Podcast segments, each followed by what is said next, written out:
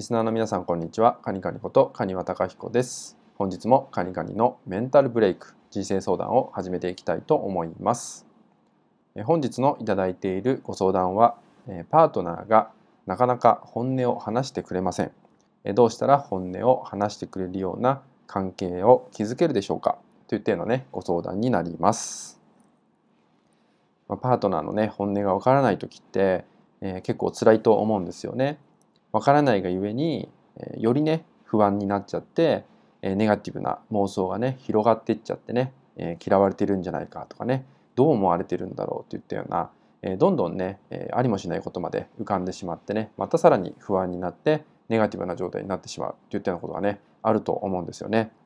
えこんな時にですね、えじゃあパートナーに、え何を考えてるのかとかね本音は何なのかってね問い詰めたとしてもなかなかやっぱり本音って話してくれなかったりするわけですよね。で場合によっては、えそれがねしつこいってなってね喧嘩になっちゃって関係性がね悪くなってしまうってこともねあると思うので、まあ、ストレートすぎるっていうのも、まあ、あまりねこの状態だと良くないのかなと思います。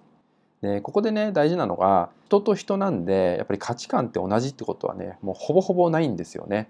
なのでね違う価値観っていうのがあるんでまあ、本音をね言ってもらえてないって思ってるかもしれないけどもしかしたら相手は、えー、本音でね、えー、関わってるのかもしれないそれはね本当相手じゃないとわからないんで、えー、そこが本音か本音じゃないかっていうのは、えはっきりとねしない部分があるんですよね。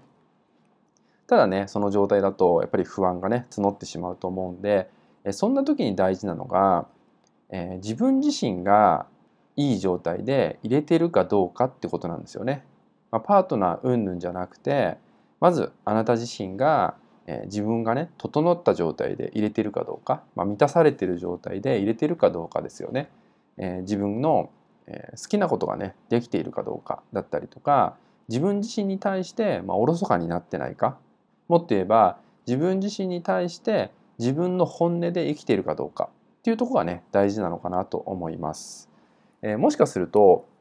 相手にばかりね矢印が向いてしまっていて自分自身の心を見るっていうのがおろそかになってしまっている可能性があるんですよねこういう不安が募ってる時って。まあ、そんな時ほど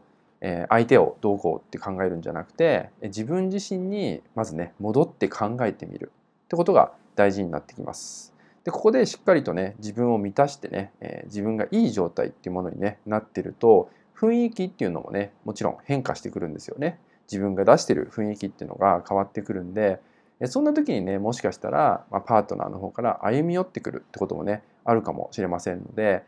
不安がね募ってしまって、まあ、ありもしないことの妄想が広がってしまって不安になってしまうってぐらいであれば